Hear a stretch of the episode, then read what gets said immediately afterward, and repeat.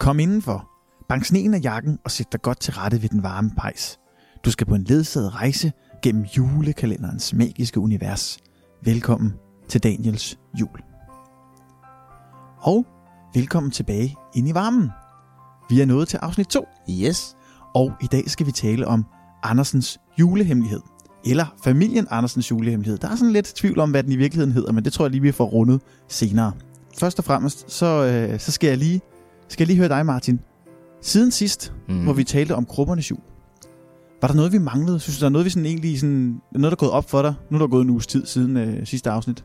Ikke, ikke andet end, øh, end den gode, glædelige nyhed, som vi jo så kunne annoncere, da vi kom ud med den, ikke? Jo. Med at Krummernes julekalender kommer ud som fuld længde på Lige præcis. Blockbuster. Ja, det skete lidt ved et øh, tilfælde egentlig, fordi at, øh, jeg skulle lige have klidet nogle rettigheder til forrige afsnit om øh, med krummernes jul, og så ringede jeg til Heads of Marketing ind hos øh, Scanbox, som er dem, der udgiver krummernes jul og familie Andersens julehemmelighed faktisk også. Og der kunne chefen fortælle mig, at krummernes jul udkommer på streaming. Øh, Blockbuster.dk udgiver krummernes jul i fuld længde. Mm. Og det er jo fantastisk. Men er det ikke også noget, at de vil genindspille til DVD igen? Eller? Jo, men det er vist bare den samme forkortede udgave, ja. som kommer på DVD. Men jeg tror Yes. bare, det er fordi, de sælger så godt, de der DVD'er. Det kan Så- godt være. Bare mærkeligt, at man ikke udgiver den i fuld længde, men det har nok noget at gøre med, så skal der også lægges nogle mandetimer i, og Ja. det lægges nye afsnit i. Det er jo nemmere bare at lave en kopi af den, man har. Det er også Præcis. Væsentligt billigere. Og så kan jeg også tease om, at de arbejder på, altså inden hos Scanbox, der arbejder de på at sende Brødrene Mortensens jul ud i fuld længde. Uh, det bliver godt. Det gør det nemlig. Ja. Men det kan vi altid snakke om senere, fordi Ja. nu skal vi tale om familien Andersens julehemmelighed. Yes. Familien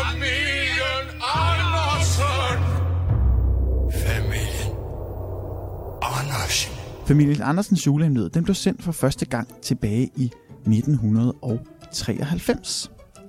Den er instrueret af Claus Bue, og så er den produceret af Sten Hassager. Manuskriptet det er skrevet af Anne-Marie Olesen og Lars Meiring. Og hvis de her navne, de siger der et eller andet, nu tænker jeg på Anne-Marie Olesen og Lars Meiring, så er det nok fordi, at du har set dem før i nogle manuskreditioner. Øh og det er blandt andet for Klassefesten. Lars Meiring, han har skrevet, eller været med til at skrive Klassefesten-filmene. Mm. Og så har øh, Anne-Marie Olesen været med til at skrive Brødrene Mortensens jul. Uh. I hvert fald enkelte afsnit. Og Lars Meiring, han har faktisk også været med til at skrive et par afsnit af Olsenbandens første kub. Ah, det er fantastisk. Ja, så der er faktisk allerede lidt julekalender øh, stemning over vores to manusforfattere. Jeg har så talt med Søren Hav Favsbøl, og han kunne fortælle mig, at skuespillerne, øh, som spillede de forskellige roller i familien Andersens julehemmelighed, de havde jo fået det her manus af Anne-Marie Olesen og Lars Meiring, men de ændrede en del på manuset. Søren Hav Favsbøl, du spillede jo Putte og en del andre roller i familien Andersens julehemmelighed. Men hvordan endte du egentlig op med det?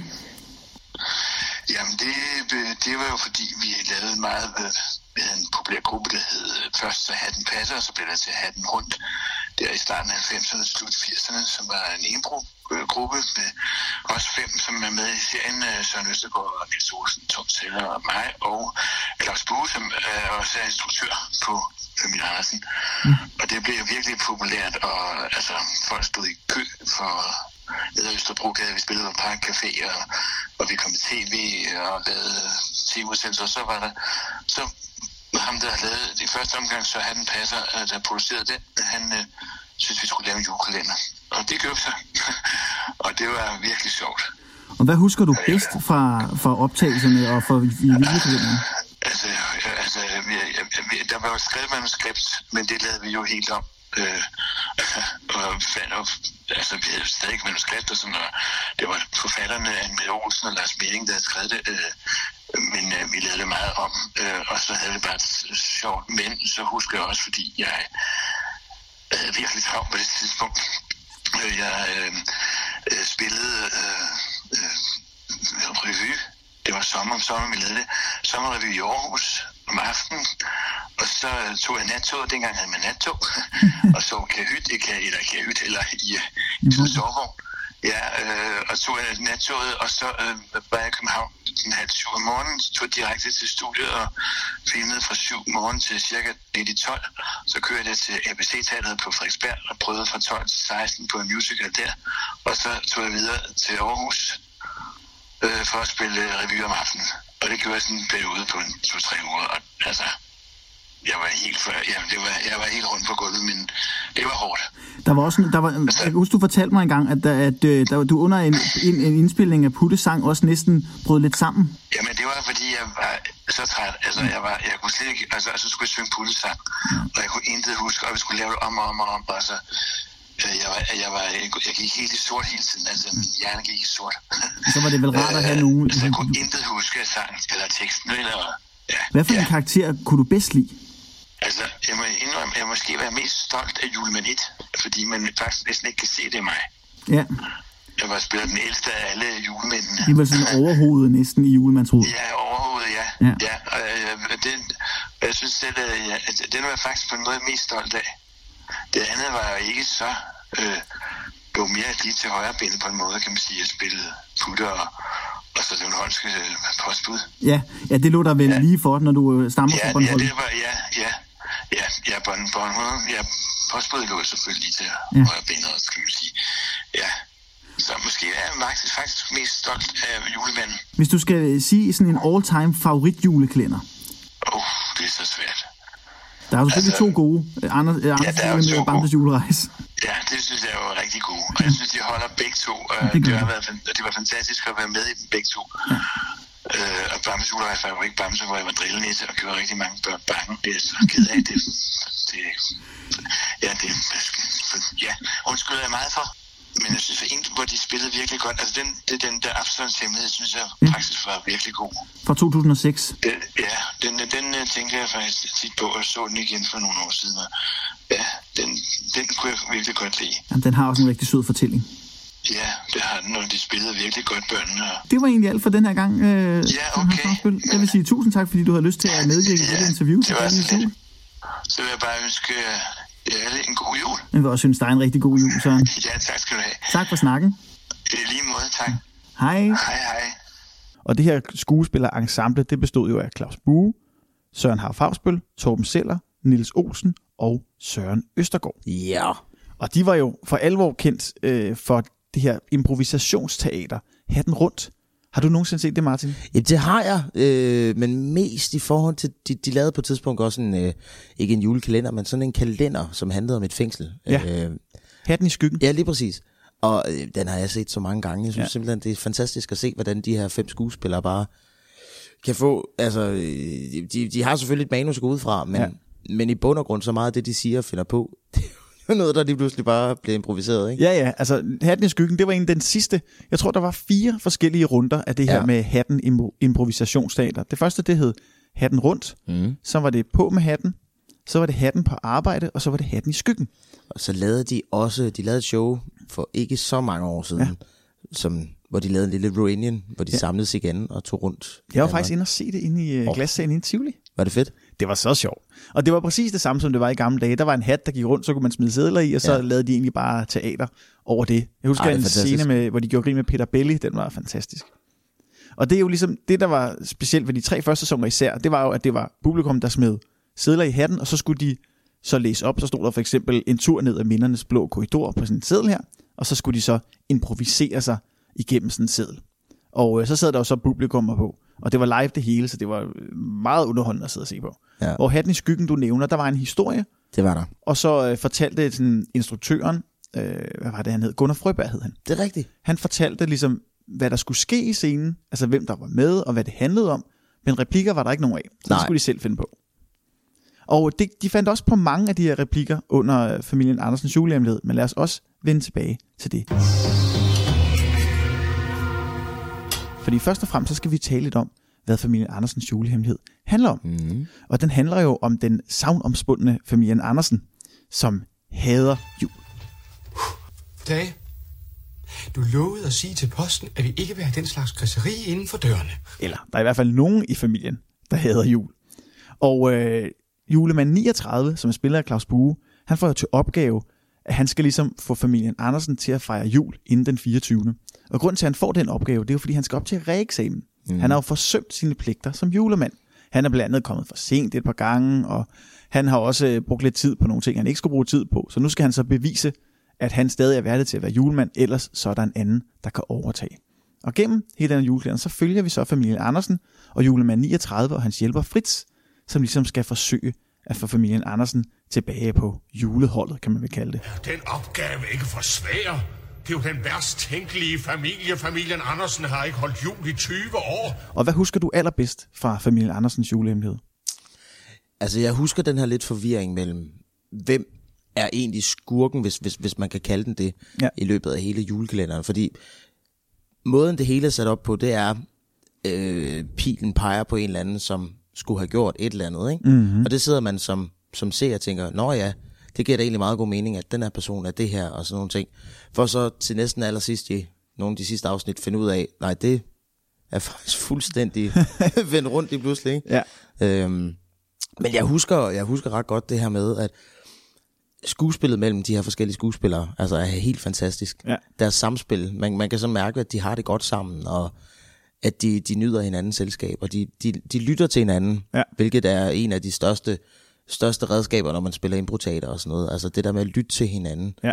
For hvis, hvis du lige pludselig ændrer karakter, eller ændrer navn, eller sådan noget, så er du nødt til at spille med på det, for ellers så, ja, så sætter man jo foden i jorden og siger nej, og det må man ikke. Man skal altid gå med videre, ikke? Det lyder som om, du har prøvet den her sport, kan man vel godt kalde det, Ja, det, det har jeg. Det, det, det er en super fed sport egentlig. Ja. Altså fordi så man kan, lidt ligesom at de så får en eller anden øh, overskrift eller et eller andet, så får man en eller anden scenarie. Ja. Eller så skal man selv finde på den, og så finde på en karakter. Og så er det ellers bare at køre på. Øh, man, man må ikke tænke, det skal bare komme ud af, altså det, det skal ligesom når vi sidder og snakker lige nu, så skal det bare komme sådan der. Ja. Ikke? Altså, vi har jo heller ikke noget manus, men vi Nej. har, jo, altså, vi har jo en plan. Vi ved jo godt, hvad vi skal gennemgå Præcis. i den her julekalender. Ja. Altså, det lyder sjovt. Jeg, jeg har ikke rigtig givet mig så meget i kast med teater. Jeg beskæftiger mig mere med sådan at se julekalender og sådan gå op i, hvad der egentlig er foregået før og efter. Ja. Men det øh, vender vi også tilbage til. Fordi at øh, familien Andersens julehemmelighed, den blev sendt første gang i 93, det har jeg sagt. Og den blev mm. sendt på TV2. Den er blevet genudsendt i 1998. Ja. Og så blev den genudsendt igen i øh, 2016. Og det var sådan lidt exceptionelt, fordi at familien Andersens julehemmelighed havde ikke været genudsendt i mange, mange, mange år. Og det havde den ikke, fordi at øh, rygterne fortæller, at Sten Hasser, som var producent dengang, han var ikke så interesseret i at genudsende den her julekalender. Han syntes egentlig, at der var gået lidt for meget mode i bare at, at genudsende julekalender igen og igen. Så han var lidt imod det. Og det var egentlig også derfor, at familien Andersens julehemmelighed først, i første omgang kun blev udgivet på en VHS. Og det blev den for mange år siden, og det var egentlig også en lidt forkortet udgave af julekalenderen. Senere hen så skete der så det, at julekalenderen blev udgivet på DVD, og den var næsten i fuld længde. Der manglede en lille bitte ting. Og den lille bitte ting, det er en sang i afsnit 10. Det er Tage, som synger en lille sang til onkel Claus, som er kommet hjem fra Australien. Ja. Og det er, den der har ikke decideret nogen titel, men det er Goddag og Farvel-sangen, tror jeg den hedder. Det er en fantastisk øh, sang, og I kan høre et lille klip fra den her. God dag og god dag. God dag og farvel. Og så goddag du, og goddag, goddag, farvel. Grunden til, at den ikke kom med på den første DVD-udgivelse, det var fordi, at man ikke kunne klire nogle rettigheder omkring sangen. Senere hen, så var den så med, da, da julen blev genudsendt i tv i 2016. Men lad os prøve at tale lidt mere om selve kalenderen, og måske skulle vi prøve at gennemgå kalenderen ud fra vores berettermodel, vores Ja. helt klassiske måde at gennemgå julekalenderens handling, om man vil. Ej, hvor er du altså god til at tolke bøger. Først og fremmest, så har vi jo anslaget. Altså det er jo her, hvor vi ligesom sætter historien i gang. Mm. Der bliver slået et eller andet an. Min vurdering er, at det er... Oh, det er svært, ikke? Fordi der er lidt to. Jo, Altså der er det første anslag, hvor vi ligesom følger julemand 39, der skal op til julemandsrådet, fordi han skal til reeksamen. ja. Så er vi ligesom slået i gang. Okay, der er et eller andet her, der ikke er, som det skal være. Og så vil jeg sige, det næste anslag, det er jo så ligesom her, hvor det her magasin, det dumper ind af postkassen, mm. hvor der står jul på. Og så ja. Ser man, at Åse Andersen, hun øh, flipper helt ud. Ja, hun får et øh, flip. Og allerede der, så tænker man, hvad, hvad, hvad søren er der galt her? Og jeg kan huske, da jeg så den første gang i 1993, der var jeg ikke så gammel. Jeg var, hvad jeg været, 8? Nej, 7 år har jeg været. Og der, der var jeg sgu lidt bange for hende her, Åse Andersen, og hele det her scenarie. Men, øh, men hvornår så du den første gang, Martin? Jamen, jeg så den første gang i 2016. Okay. Egentlig, faktisk. Fordi i, i 96, der var jeg et år gammel, og der så jeg ikke sådan en rigtig voksen julekalender. Nej. Øhm, og så, så jeg genindset, altså genset den flere gange efterfølgende, fordi jeg fandt ud af, at det var faktisk en rigtig, rigtig god julekalender. Ja. Øh, det var meget spændende, og det var meget, hvad hedder det, det var sjov på sådan en lidt mystisk måde, ikke? Jo. Øh, men jeg vil faktisk godt give dig ret i det der med anslaget. Altså, der er de der to, to scenarier. Men sådan er det jo igennem hele julekalenderen. Altså, Ja. ja. man, det er de samme skuespillere, men man, man følger dem lidt i to forskellige scenarier, ikke? Fordi der er en mission for julemand 39, og der er faktisk også en mission for, for, for Åse og, og company nede på, ja, for Tage vel i virkeligheden. jo, for det er ham, det er ham, der, det er ham, der er på en kæmpe mission. ja, Han må er nødt til, nødt til at gemme alle de her julekalender og Ja. alt det, der kommer. Ikke? Lige præcis, ja. Ja. Han har jo en affaldsskagt, men det, Det det har vender han. vi tilbage til. Ja. For det er jo faktisk anslaget. Så har vi slået historien an. Altså. Yes. der er en julemand, der skal til reeksamen, og så er der en familie, hvis øh, mor hader jul. Og så er det vel også vigtigt at fortælle, at øh, han så også får en lille hjælper, Fritz. Det gør han. Øh, som, som sådan set... Øh, han skal til, ja, hvad, hvad kan man kalde det, noget praktik? Halløj, Ja, han er hos, øh, julemandsaspirant. Ja. Øh, og det, det, det er jo så der, hvor vi bevæger os videre til selve præsentationen, mm. som er næste punkt i, øh, i berettermodellen, hvor vi får præsenteret alle de her karakterer. Ja. Og der får vi hurtigt præsenteret julemandsrådet, Ja. som er de tre øh, gamle nisser, som ligesom styrer alle julemændene. Så er der julemand 39, Det er jo nok det mest oplagte. Og vi ved det jo ikke endnu. så er der Fritz, som er spillet af Søren Østergaard med sådan nogle fantastisk store fortænder. Ja. Han øh, bliver præsenteret som øh, julemand 39's hjælper, og han skulle være lynende intelligent. Han skulle simpelthen være en af de skarpeste julemandsaspiranter, der, der er til stede i, i det øjeblik. Så kunne jeg jo tage ned som gas- og vandmester og sådan spørge ham lidt ud. Og så bevæger vi os videre ned til familien Andersen, Mm. som jo består af Åse Andersen, Tage Andersen og deres datter Putte. Andersen. Ja. Yep. Hvad er det, der hænger og dingler? Ikke noget, Putte. Og så er der et par sidekarakterer, som vi har præsenteret løbende allerede i første afsnit. Ah, Vi får ham ikke præsenteret, men altså, vi, vi ser jo, at der er en post. Det finder vi i hvert fald ud af også løbende historien. Han er i hvert fald meget... Han, han er sjov, han er rød post, men det er også ham, der er den røde tråd igennem hele julekalenderen egentlig. Ja, han kommer og går lidt sådan ja. Fra dag til dag. Og det er også, man følger også ligesom, han prøver jo også ligesom at påtvinge den her, jule, eller den her familie lidt julestemning. Han tænker altid, selvom nu det, nu er det 19 eller 20 år siden, familien Andersen holdt jul, og han prøver sådan år efter år ligesom at sige, "Jamen, ej, i år der er I den, må jeg prøve noget af det, vi andre går og hygger os med. Ej, det er næsten trist, var sådan helt uden. Jeg mener sådan små, søde, uskyldige. Få det væk! Jamen, det er da en helt naturlig ting. Få det så væk! Kan vi så få det væk?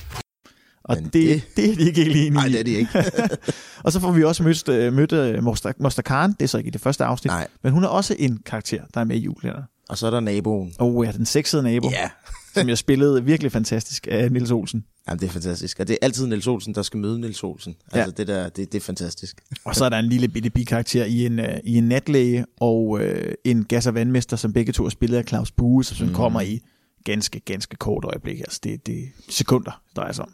Og så er vi egentlig rundt om hele galleriet af personer, vel næsten. Ja, altså, så er der jo gas- og vandmesteren, som jo så Det er rigtigt, ja. Fritz. Og så er der... øh, Hvad Natlægen. Han, øh, ja, natlægen. Og der er også... Ja, hvad har han også? Han har også onkel Claus, Det er rigtigt, som han ja. også spiller på et tidspunkt. Så, så man kan sige, Fritz, han, for at han kan komme ned og mænge sig med de her mennesker, så er han nødt til at komme ned som nogle karakterer. Og de første karakterer, han kommer ned som, det er gas- og, øh, gas- og vandmesteren, som Ja. Putte bliver forelsket i. Og Ja, han og bliver også forelsket. rundt, Ja. ja. Jamen, det er fantastisk. Ja, og det er jo så også, det får vi så også at vide i den her præsentation, at julemanden kan kun besøge julefamilien, eller familien den 24. december. Ja. Derfor har han brug for en aspirant, som ligesom kan rejse ned til familien, og ligesom udspionere dem lidt der, hvor de bor. Finde ud af, hvad der sker øh, nede i kælderen, og finde ud af, hvad der sker inde på soveværelset mm. hos Butte og sådan noget. Fordi julemanden har godt nok en skærm, hvor han kan se ned hos familien, men han kan altså kun se ind i stuen. Han Ja. kan ikke se de andre rum. Nej. Det er jo sådan lidt spændende. Det er derfor, ligesom Fritz bliver sendt derned øh, som forskellige personer, for ligesom at finde ud af, hvad foregår der egentlig under dynen, kan man i virkeligheden sige, og så har vi ikke engang sagt for meget. Nej.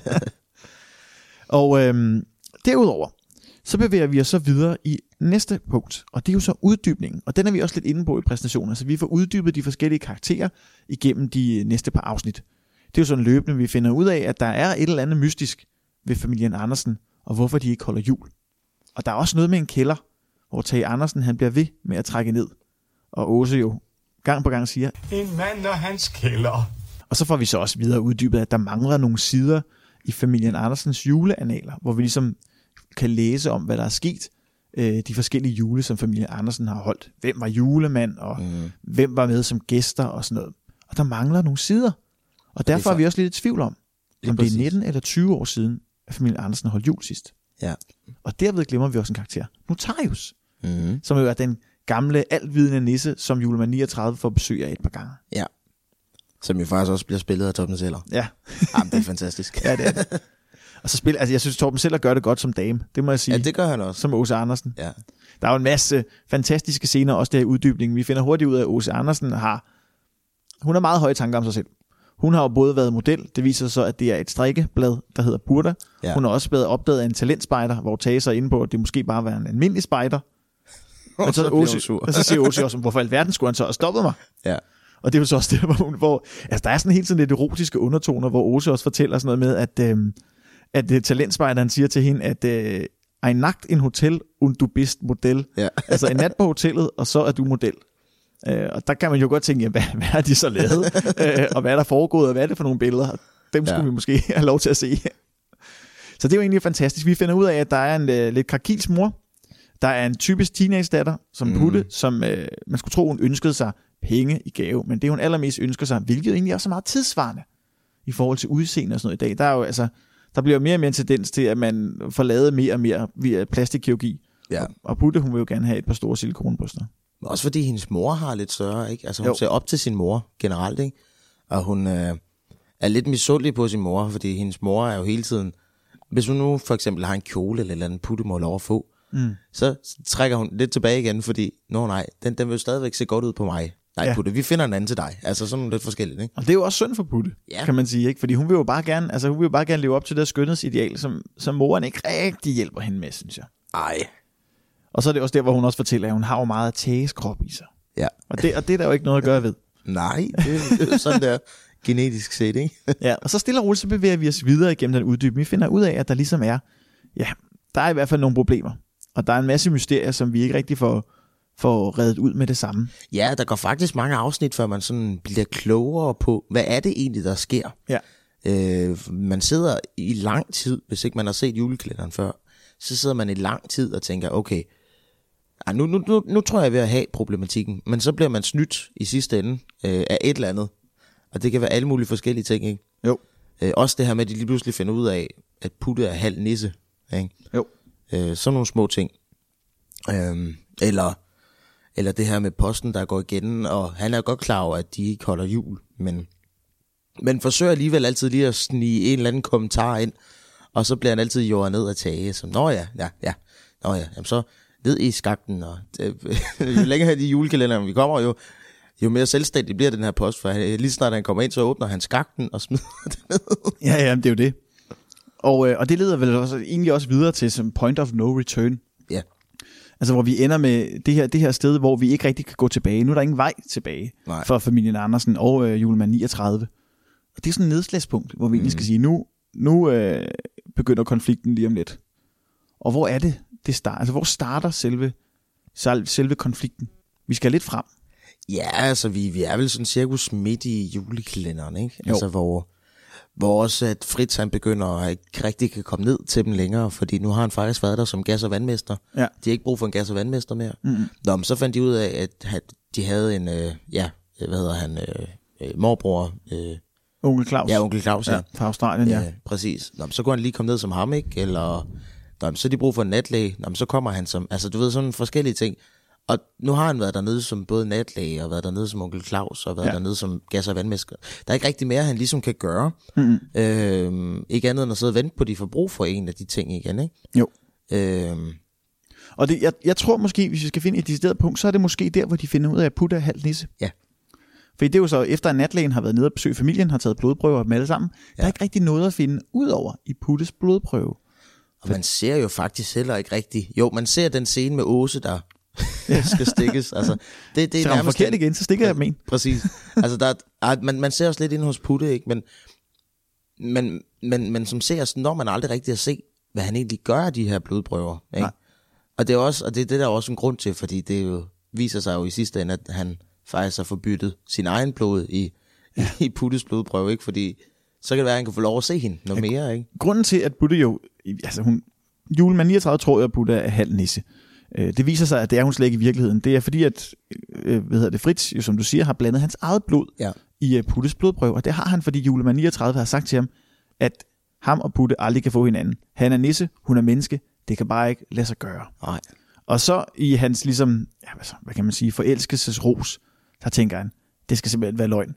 Jeg blander noget af mit eget blod i, fordi så tror julemand 39, at hun er halv nisse, og så kan han i hvert fald ikke sige, at vi ikke kan få hinanden. Og, og, det er jo sådan, og jeg tror, det, det tror jeg egentlig er point of no return. Det, det tror jeg er et meget godt punkt. Fordi så, så stiger der også en konflikt, ikke? Fordi nu skal vi finde ud af, hvorfor er Putte halv nisse? Præcis. Hvordan er det sket? Og hvorfor mangler der nogle sider fra juleanalerne? Hvorfor er der et år, som vi ikke må vide noget om? Og det ender så med, altså man kan sige, selve konfliktoptrapningen ender med klimakset, hvor julemand 39 for første gang går op til reeksamen, og ligesom forklarer alle de her ting, og ender med at konkludere, at det er julemand 3, der er far til Putte. Ja. Fordi han har fundet ud af, at det var ham, der havde familien den jul, som vi ikke ved noget om. Det er jo julemand 3, der selv afslører, at han har siderne i sin, mm. i sin kåbe, julemandskåbe. Ja. Og derved kan han så også konkludere, at det, det var ham, der var julemand for 19 år siden. Og han var også forbi familien. Han kom dog for sent, fordi han lige skulle mm. have sig en pølse ved en pølsevogn, og så var han faldet i søvn. Øh, og så til sidst, så ser man så entrere hos familien Andersen. Tage og Åse har lige hygget sig. Tage går ud, han har været klædt ud som julemanden, og så kommer den rigtige julemand ind i stuen. Og det er det, det der er, det er jo et split sekund efter Tage er gået ud, ikke? Jo. Og det er derfor, hun bliver panisk. Ikke? Mm. Fordi det der med, at hun tænker, jamen, hvem var det så?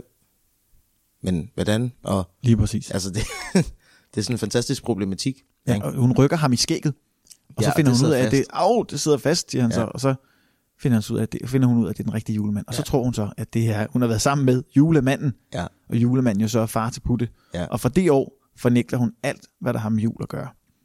Men det er jo så ikke helt sandheden, finder vi ud af. Nej, altså det er i hvert fald det, man tror, og det er faktisk også det, som jeg sad med første gang, jeg så Ja. det, og tænkte, nå ja, det giver da meget god mening. Men det var bare, det var slet ikke den 24. alt det her, det skete, eller Nej. Den 23. Det var jo lidt tidligere, ikke? Hvor man jo. tænker, hvorfor er det også, at, at, at de kommer med en konklusion allerede nu? Mm. Ikke?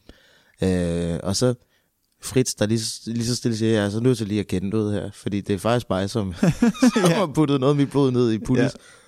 Så brød han lige ind til eksamen der og Ja. ødelægger det hele. Ja. Dog ikke, fordi nogle af de ting, Nej. han har fundet ud af, er jo rigtige. Præcis, og der er også noget med til den her reeksamen, de hvad hedder julemand nummer et, Ja. kommer forbi. Og, er det nummer to? Er det nummer nummer to? et, det er Søren Hav i Nå, midten. det er rigtigt, ja. Men ellers så nummer to, der kommer og, og putter lidt... Øh, Sovemiddel i hans portvin. ja, Fordi julemand 39, han har jo lidt, øh, han hygger sig lidt med noget portvin en gang imellem sammen med Notario, som altid sidder og fordi ja. han vil have mere, ikke? det er ligesom hans betaling for at hjælpe. ja. Men lige præcis, ja, det er jo så her konfliktoptrapningen, vi når frem til, det, altså vi kan ikke sige klimakset, måske er eksamen. Nej, det er nok mere der, hvor julemand 39 kommer ud af skorstenen. Skorstenen er jo muret til, men eksploderer. Ja. Fritz er til stede som en politimand, Ja. og ind kommer julemand 39. Og han har nu løst de sidste gåder, fordi han har fået de sidste sider fra juleanalerne. Præcis. Og her kan han så fortælle, hvordan at øh, det er jo Tage, der er far til Putte. Mm. For det var ham, der var klædt ud som julemand. Tage finder tøjet. Ja. nede i kælderen. Og i mellemtiden har vi også fundet ud af, at nede i den kælder, der er der jo julebønd overalt. Det er jo dernede, hvor Tage han ligesom juler ud. Fordi han må ikke gøre det Nej, øh, oppe i stueetagen. Og det ved Åse jo ikke noget om. ja, hun tror bare, nå ja, en mand og hans kælder. Ja, hun ikke? tror bare, at han går ned og, og laver noget. Og det er også ja. Noget med Moster Karen, hun også på et tidspunkt joker med, at øh, hun siger, jeg tror sgu, han har en dame dernede Ja. også.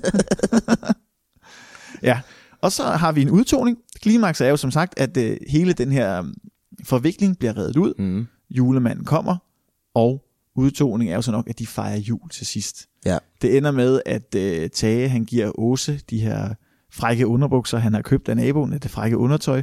Ja. Putte har fået sine bryster lynhurtigt, af en eller anden grund. Ja, det, som øh, det er sket. Det er fantastisk. Som et knips med fingrene.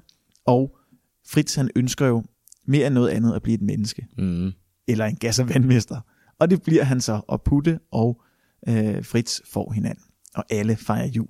Og alt ender lykkeligt. Jo, du er min gas- og vandmester. Og så skal vi jo videre til selve sådan persongalleriet måske. Der er jo ikke, der er jo ikke så mange sange. Så mås- måske, ej vi, ej, vi skal ikke springe det over, det skal vi ikke. Så Nej, måske altså, der, høre, er, der, er, der er et et par sange. Der er et par sange med, ikke? Altså, Ja. der er jo øh, øh, Tage Andersen, der sidder ved sit klaver og spiller en... Øh, han spiller en sang til Putte på et tidspunkt, Ja. ikke? hvor Putte er utrolig ked af det. Han har været inde og snakke lidt med hende og sådan noget. Og så Ja. sidder han og spiller. Og det, det er et ret fedt moment, fordi man ser ham ved sit klaver. Han spiller live, Ja. ikke? Og synger live. Det, det, det er der fantastisk ved Niels Olsen, ikke? Mm.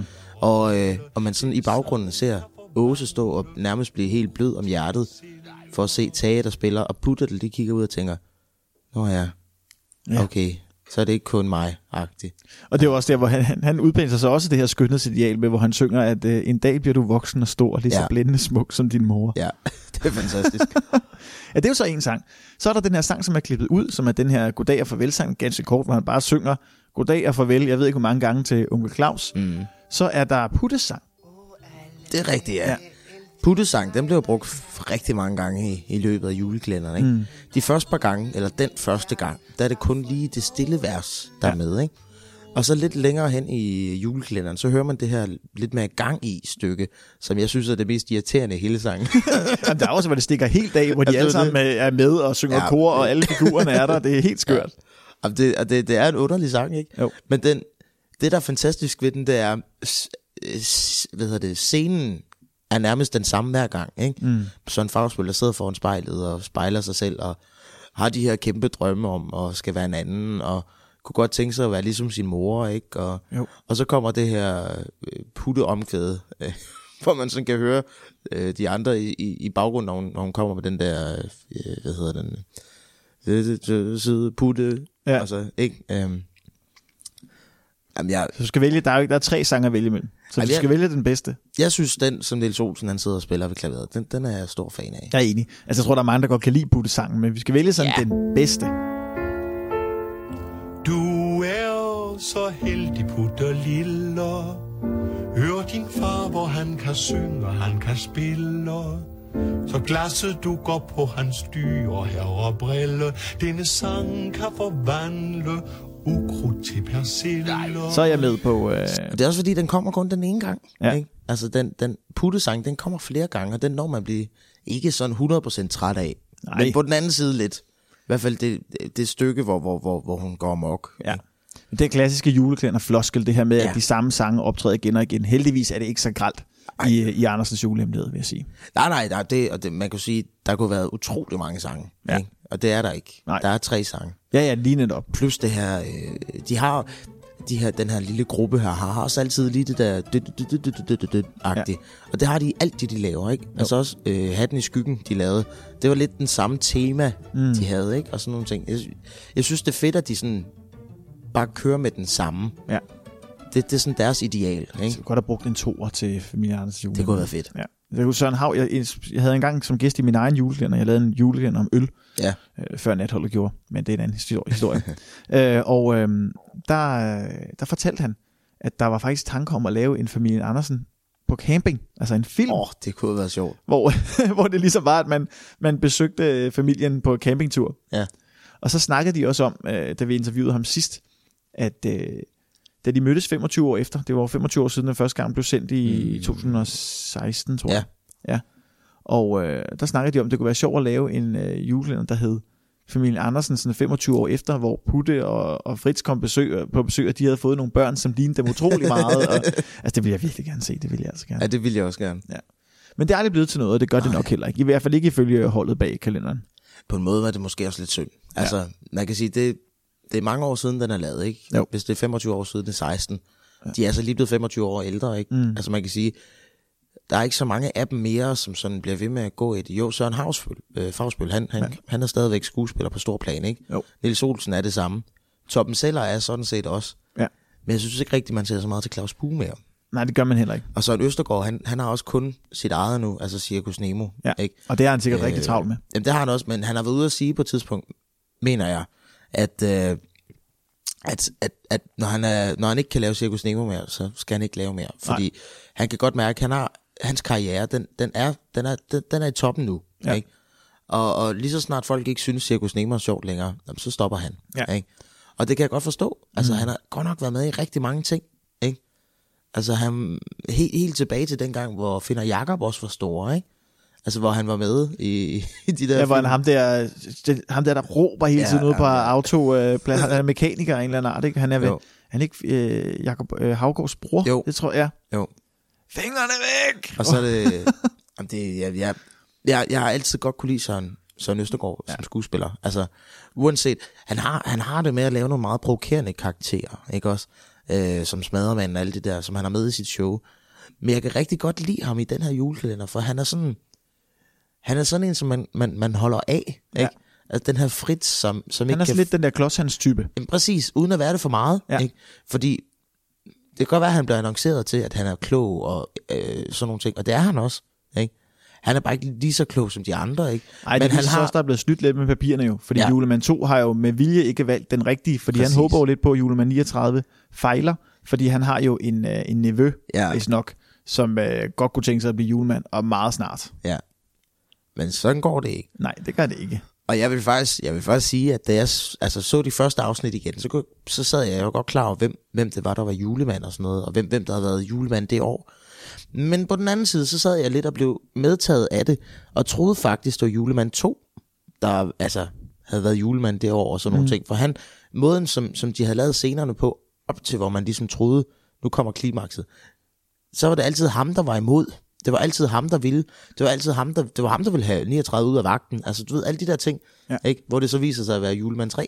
altså, Ja, og det jo... og det kom fuldstændig bag på folk, ikke? Altså, man tænker, "N- nå, det er hvorfor Jeg tror ikke, der var nogen, der kunne regne det ud. Og man, altså, man kan også se det på seertallene, dengang den blev sendt første gang i, i øh, 1993. Og det skal jo så siges, nu er jeg er ikke matematiklærer.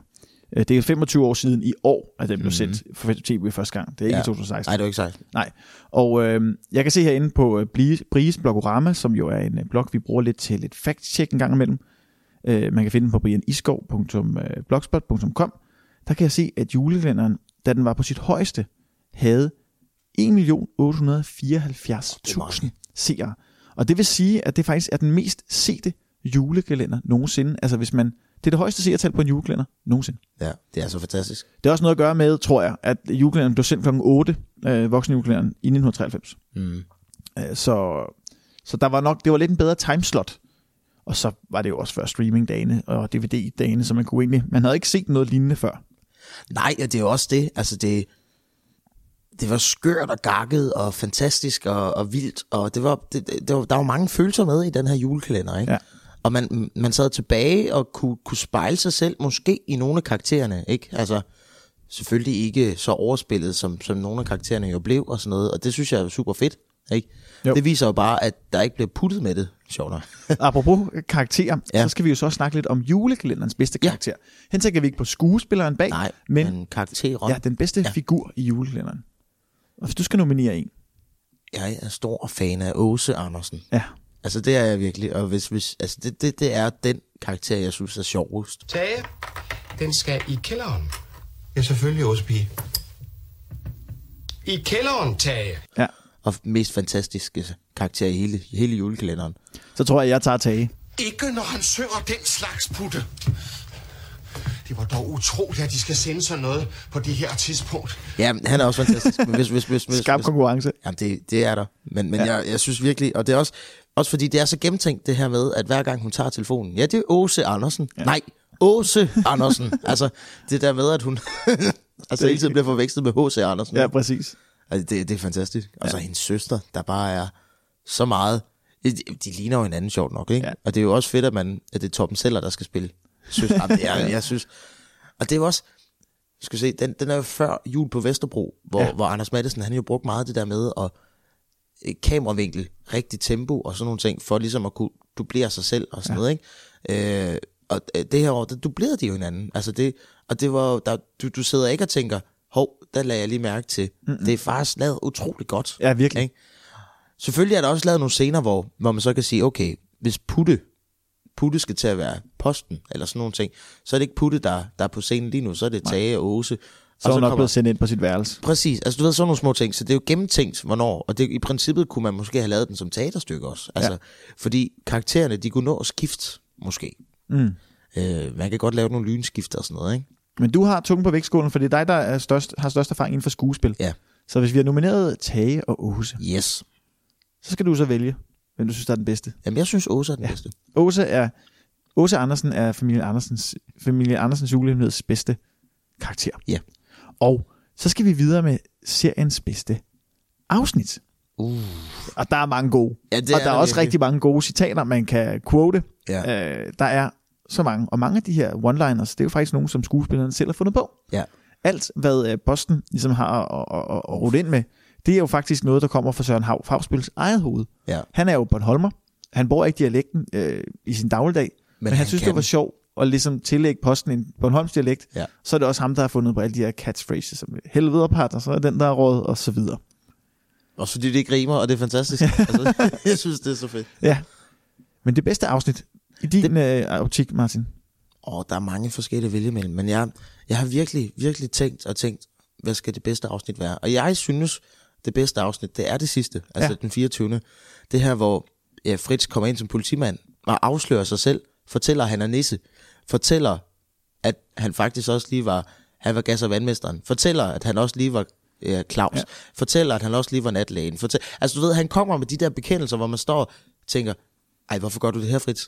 Altså, hvad, hvad, hvad du laver? Ja. Hvor så til, at julemanden kommer ind igennem skorstenen. Altså, du ved, hvor man Det tænker, hele præcis. Ja. Og det er fantastisk. Det er bare, Nej, nej, nej, nej, det er han ikke. Han, er- han, er, han er, det var ham, der, det er ham, der, det er ham, der sagde, at nu, skal- nu skal du være Claus, nu skal du være onkel Claus. Så var onkel Claus, så sagde han til mig, nu skal du lade være med onkel Claus, og nu, nu dukkede den rigtige onkel Claus op, så kunne jeg ikke være den onkel Claus, der spillede. Og så sagde han, bum, nu skal du ned og være natlæge, vildt det hele, natlæge, gong. altså, og så sidder man der og tænker, ah, aha, fedt. Ja. Ja. Det, det afsnit elsker jeg. Ja. Også fordi, den ender godt. Ja. Og Fritz og, øh, og Putte får hinanden, mm. og, og Åse og Tage bliver nyforelskede, og altså sådan nogle ting. Og jeg mener også, at det ikke også den 24. hvor natlægen kommer. Den rigtige kommer. Jo, det er rigtigt, net, det kommer. Claus Alt for ja. og det var jo afsnit 14. Ja, Ja, det er natlægen, de har ringet. Det, det var jo afsnit 14 eller 15. Vi, vi er ikke syge mere. Pis. Og det, og det vender mig tilbage til mit yndlingsafsnit, fordi mit yndlingsafsnit, det er afsnit 14, Ja. hvor øh, Fritz kommer som natlægen. Det er jo faktisk optakten til, at han kommer. Det er jo først afsnittet efter, man ligesom følger, at han skal tage blodprøve, ja. Blodprøve på hele familien. Ja. Men øh, jeg elsker det afsnit, hvor Tage, han er, altså, han er jo hypokonter til ud over alle grænser. Ja. Han sidder jo med lademands øh, store øh, lægeleksikon og læser om sygdom. Ja. Skarlandsfeber. Nå for søren. Og han læser jo om, øh, om først det ene af skarlandsfeber, og så har han det. Så læser han om øh, smitsom stinknæse. Og, så, og det er simpelthen noget af det sjoveste i verden. Og Claus sidder ved siden af og ligesom skal prøve at sige, kan du, øh, øh, har, jeg, har jeg hindbærtunge, spørger Tage, så Claus han sidder sådan, "Ja, den er der godt nok noget rød i det. Den er da meget rød. Og Putte bliver ved med at blive sendt ind til Åse for ligesom at tjekke, om hun også er syg. Ja. Øh, og så ender det så med, at han tror, at han har smitsom stinknæse. Rinofyma. Talkirtlerne i næsen svulmer op og begynder at rådne. Rinofyma, pe- po- populært kaldet smitsom stinknæse. Det, det afsnit, det elsker jeg simpelthen. Det, det synes jeg er så sjovt. Og Putte, der så giver ham sådan noget revet æble. Ja. Og han, helst, ikke- han har ikke lyst til det. Han vil hellere bare have en, en lille øl og ja. En dobbelt snaps. Og det, jeg ved ikke, man Ej, kan det er se, også et godt afsnit. ved ikke, om man kan se sig selv i karakteren, men altså, der er jo, der, er- nogen siger jo, at mænd er ynkeligere, når de er syge. Så er der ligesom, der er eller andet, der er et eller andet med det her afsnit, som bare er så skægt, altså. Jamen, og i dag, der har vi jo netdoktor. Ja. Ikke? Man kan gå ind og læse, og så har man lige pludselig alle symptomer, ikke? Jo, jo, jo, der er Og så en fejler man alt facebook muligt. meme om det. det- Ja. Men jo, det er også et rigtig godt afsnit.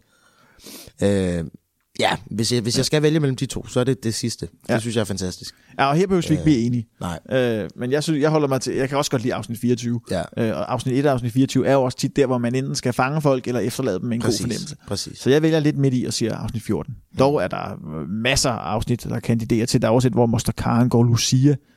Øh, oh. Som er fantastisk. Af banen tag, og så Ja. kommer, så kommer man stigende gennem stuen. Eller her, hvor de spiller Trivial Pursuit. Det er fandme også sjovt. elsker det. Hvor og Tage, han er rasende, fordi at Claus, han, kan jo, at Claus, han, han er jo nisse. Ja. Øh, Det er jo rigtig frit, så han kan jo sidde og snyde lidt. Han kan jo slå lige det, han gerne vil have. Ja. Og, Han øh, bliver ved med at slå seks.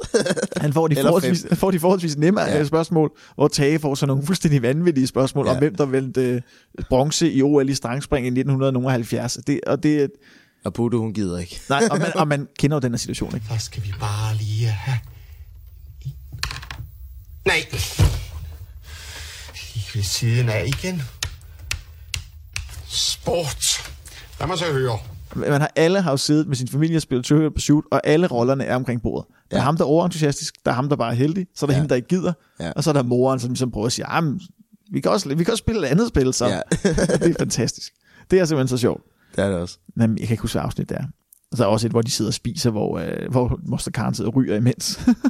Men det ender jo også bare i, at der er, det er en fantastisk julelænder på mange måder. Jamen, det er det, og den, den, den har så mange op- og nedture, Ja. ja. gener, altså sådan generelt. Mm. Og den har godt være, at klimaks det ligger sådan hen imod slutningen, men der er flere gange, hvor man sidder med sådan en når ja-følelse. Ja. Ikke? Og det ligger altid lige op til, følg med i morgen. Lige præcis. Og ja. det er sådan, man sidder og tænker, jeg vil se det nu. ikke? Og, og det, er jo, det er jo fantastisk. Ikke? Jo. At man kan lave en julekalender, som er så spændende. Ikke? Er og den hænger sammen fra start til slut. Altså, mm. det er ikke sådan, du sidder... Det kan godt være, at man måske fra første afsnit af lige skal have set noget der, for at forstå noget hen i løbet af, af, af, af julekalenderen. Men, men generelt kan du godt... Du kan godt øh, følge med, hvis du hopper ind midt i julekalenderen. For du får altid genfortalt noget i starten af afsnittene om, hvad der er sket, og, og, og så bliver der citeret nogle af de kommentarer, der er blevet sagt, og hvorfor bliver det mon sagt i forhold til det her. Ja. Følg med det her afsnit. Altså, det, jeg synes, det er super fedt lavet. Det er det også. Og så er det jo godt gennemtænkt at tænke, okay, den julemand, som vi skal have til, til reeksamen, han, han skal ikke så meget på, så han kan godt være instruktør på vores julekalender. Ikke? Ja. Ja. Altså Claus Bue er jo en fantastisk skuespiller, Ja. og han gør det så godt som julemand, og han, må jeg indrømme, har også gjort det godt i forhold til at få instrueret karaktererne og sådan nogle ting. Ikke? Jeg tror, de har den fordel, at de bare kender hinanden så godt. Ja. Altså, det har, været, det har også været noget med, jeg kunne læse også inde på Bries blogorama, at det var, de indspillede mellem klokken 6 om morgenen og klokken 12, for de havde alle ja. Ja. sammen teater om eftermiddagen. Ja. Øh, og Søren Hav, han fortæller også i min julekalender om, hvordan han måtte pendle frem Ja. og tilbage, og han var så stresset, så han faktisk brød sammen øh, en gang i, under en af indspillingerne af Puttes sang, fordi han simpelthen var så stresset. Ja. Og det gode var jo så, at de var jo sådan et, altså de var jo rigtig gode venner, og det er de jo Præcis. stadig den dag i dag. Så de tog hånd om hinanden, og de kom ligesom igennem det, og så gik det også godt derfra. Men ikke desto mindre, så har det været en sindssygt stresset tid for de fem medvirkende i kalenderen. Og det er, altså nu har jeg, nu, nu, nu laver jeg også rigtig meget skuespil, og ja, det der med at bryde sammen, det kan jeg godt skrive under på. Det er forfærdeligt, ja. og det, jeg, jeg, jeg spillede med i Les Miserables sidste år, mm. og øh, der, der var det ikke så meget, jeg pendlede fra det ene skuespil til det andet, men der var det hver eneste aften, vi spillede, ikke? og det var en lang forestilling, og jeg kom lige fra, fra arbejde af som tilkaldevikar, havde, havde haft timer, timer fra 8 til, til 15, og så kørte jeg direkte til Herning for at sminke, lave lydprøve, og så spille forestilling tre timer, og så kørte jeg hjem. Sådan kørte jeg non-stop i 25 dage streg. Det er også en meget krævende forestilling, ikke? Det er jo ikke jo. Bare et par replikker, der er jo en masse sange og sådan noget. Jeg, jeg ved ikke så meget om teater, men jeg Jamen, går ud den, fra, det er sådan den, en. den, den, er, tunge. den er jo øh, hvad hedder det, sangtung, fordi Ja. den består faktisk kun af sange. Der er nogle, en, der er nogle enkelte replikker indimellem og sådan noget, men det, det krævede jo også, at hvis, hvis du blev syg, så var du på den. Ja. Ikke? Og jeg var jo, øh, jeg, havde, jeg har aldrig været med i en forestilling, hvor jeg har haft så mange forskellige roller også. Og så var jeg understudy på, på to af hovedrollerne også, så hvis de blev syge, så skulle jeg også træde til. Og der havde vores instruktør, Kim Harry, sagt, at øh, øh, da han satte mig ind i, hvad understudy var og sådan noget, at hvis det skulle ske, så ringer han klokken lort om morgenen og siger, så Martin, nu brænder lokummet. Og så, så var det mig, der bestemte, hvem, hvem, hvem, skulle, hvem, hvem vil jeg godt øve med. Ja. Øh, så var det min dag, indtil vi så skulle spille om aftenen. Ikke?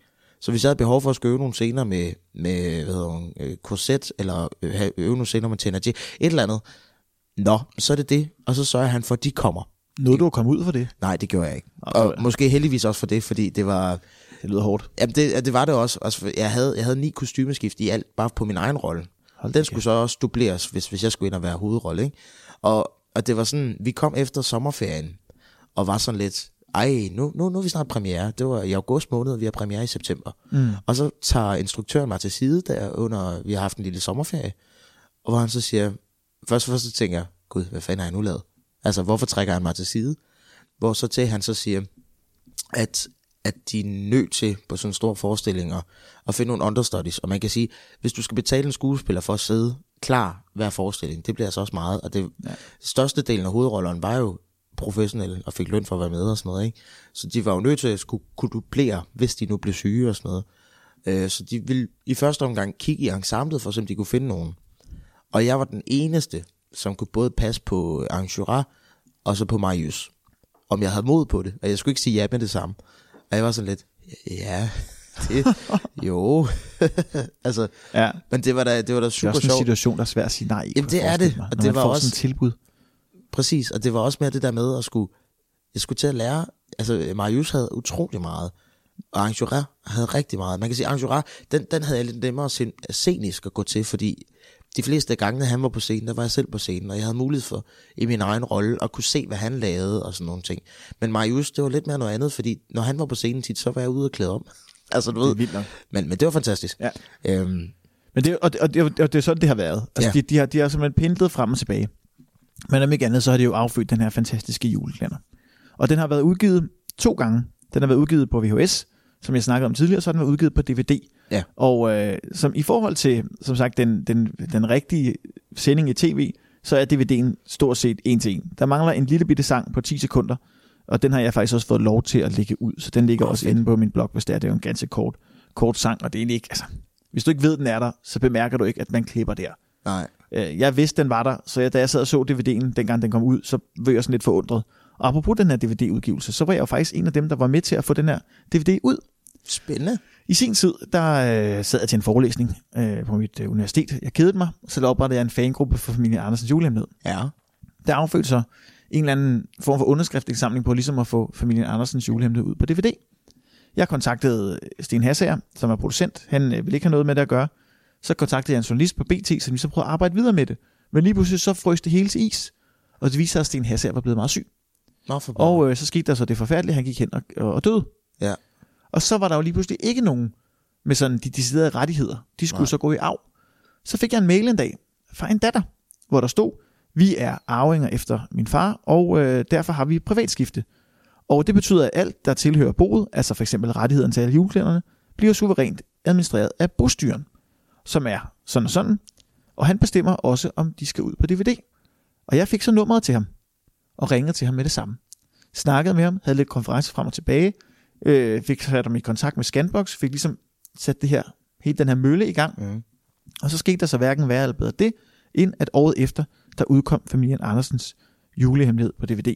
Og hvor meget jeg så har haft med det at gøre, det er jo sådan at stå hen i det uvisse, men jeg har i hvert fald været med til at påvirke de forskellige i retning af en udgivelse, som så endte med at komme. Og det, det, det er jeg meget stolt af på en eller anden måde. Ja, det kan jeg godt forstå. Og det, altså, det er jo fantastisk. Også fordi det er den fulde længde. Den er ikke klippet til. Nej, Det er så mange af de der andre julekalendere, som bliver udgivet på DVD'er, bliver. Ikke? præcis. Blandt andet Krummernes Jul, som vi talte Som om sidst. Præcis. Det der er fordelen med, med jule, voksenjulekalender, det er jo, at de ofte ikke er er mere end 10 15 minutter per afsnit. Ja. Så de kan godt klemmes ned i fire timer øh, Ja. på en VHS, som det jo var, det de blev udgivet på i starten. Og nu er det jo DVD'er i dag, så kan man jo bare udgive tre, fire DVD'er i en case, så er man ligesom ud over det problem. Ja. Men hvis vi ligesom skal runde det hele af, så skal vi jo ligesom sætte facit under familien Andersen. Og vi skal give familien Andersen nogle julestjerner. Og første gang, der gav vi kun julestjerner for den samlede bedømmelse. Jeg tænkte over, at vi skulle give julestjerner for julestemning, Mm-hmm. og så for handlingen i kalenderen, sådan så vi Ja. giver den hvor meget vi giver den point for hvor mange øh, hvor meget julestjerne eller hvor meget julestemning den sætter os i, Mm-hmm. og så giver vi også point for selv, selve handlingen, altså hvor god en historie julekalenderen er. Okay. Så det er to separate, og så giver vi så et samlet øh, samlet antal julestjerner, som er gennemsnittet vi finder af de to Ja, antal okay. julestjerner. Så vi skal starte med at give den stjerner for julestemning. Hvor meget julestemning kommer man i, når man ser Andersens julehemmelighed? Jamen det, der er så fantastisk ved den her julekalender, det er, at det kan godt være, at man afskyer julen. Det er i hvert fald den følelse, de forsøger at komme ind med. Så er der bare generelt rigtig meget julestemning alligevel. Mm. Ikke? Altså man er godt klar over, at der er et eller andet omkring hemmelighed og, og, og, og det her med Tages kælder og alt det her. Altså, og den ene gang, hvor man så også bliver præsenteret for alt det her, altså hvor Fritz endelig kommer ned og ser, hvor meget jul der er. Julestemning, synes jeg, der er sådan under huden, så er der rigtig meget af det. Der er også en julemand. Præcis. Der er julemandsråd, der er Ja. nisser. Præcis. Altså, der, der er alt det, man sådan karakteriserer ved sådan en god gammeldags julekalender. Ja. Så jeg tror også, altså, der kan godt være mere. Ja, det, det synes jeg Og også. det kan der næsten altid. Så Ja. måske fem. Fem julestjerner. Er det ja, bare fire? fire, fire, fire måske. Fire. tænker jeg. Lad os Ja. sige fire julestjerner yes. for julestemning. Og derudover så kender vi jo nok også alle sammen det her med, at der er jo nok alle, vi har nok alle en i vores familie, som, eller i vores omgangskreds, som ikke kan lide jul. Ja. Dermed kan man også relatere lidt til de forskellige sådan, ham der sådan gerne vil julen, men ikke rigtig må, hende Nej. der hader julen, og hende der ikke rigtig sådan har nogen holdning. Så det er jo også sådan meget sjovt at kunne sætte sig ind i det. Mm. Og så selve historien. Altså handlingen i Andersens julehemmelighed. Hvis man piller julen ud, men selve den her forvekslingshistorie øh, og det her klassiske ja. mysterie, who done it-agtigt. Altså, jeg er, er så stor fan af den her historie, og den ja. Ja. måde, som man har øh, dobblet op på mange ting, og, og, og så sidder man med et facit, tror man, og så finder man ud af, at det er ikke facit alligevel, og sådan nogle ting. Jeg synes, det er så godt skruet sammen, og så godt gennemtænkt, at øh, jeg ligger altså op i den høje ende i forhold til julehandling, eller i hvert fald øh, handling på historien. Jeg er tæt på 6, måske 5, 5-6 stykker. Jamen altså, og det, jeg tror også, jeg vil sige 6, og det vil ja. Ja. jeg, fordi jeg kan huske, jeg så den som meget ung. Der var Ja. jeg meget skræmt af den, men alligevel fanget af den sådan. Jeg kan huske, jeg var sådan lidt bange og fik lidt mareridt og sådan noget. Senere, som jeg så blev ældre, så var jeg meget fascineret af den her fortælling, fordi jeg Ja. kunne ikke huske, hvad der i virkeligheden skete. Nej, Og det er det, en julekalender skal kunne. Når det er 24 afsnit, så skal den bare kunne fortælle en eller anden historie, som bare bliver medredet, som jeg må se det næste afsnit. Jeg må se, hvad der sker i morgen. Præcis. Og det formåede familien Andersens julehemmelighed på alle måder at gøre. Jamen, det er også det, altså, da, da vi snakker om, vi skulle ligesom lave podcasten omkring jule øh, af Andersens jul her, øh, og jeg fik lov at se den igen. Altså, øh, tiden fløj afsted, ja. Fordi jeg blev ved med at tænke, nej, jeg skal også, fordi det, høj, nøj, hvor er det spændende, og man tænker, okay, og så sprutter man lidt væk fra alt det der øh, handling i starten og sådan noget, fordi så man vil gerne ind til. Ja. til handlingen, ikke også? Øh, Og det er også det, der er en god historie, der er Ja. humor, der er drama, der er fede karakterer. mm. Lad os sige seks. Jamen, jeg synes også seks. Seks julestjerner Ja. for handlingen, og så ender vi på et snit af samlet set fem, Fem. Ja, julestjerner. Og det er det samme som krummernes jul, Præcis. det synes jeg egentlig er meget pænt. det synes jeg også. Og så er det jo sådan lidt, lidt et andet parameter, fordi det var en voksen juleklænder, men ikke desto mindre en fantastisk en af slags. Ja, tak. Og det er vel i virkeligheden også øh, det for den her gang. Ja. Hvis du vil læse mere om podcasten eller historien bag, så kan du gå ind på juleekspert.dk. Der kan du læse meget mere om, øh, om podcasten og hvad der skal ske i de næste afsnit. Men derudover så har vi også startet en lille crowdfunding. Ja.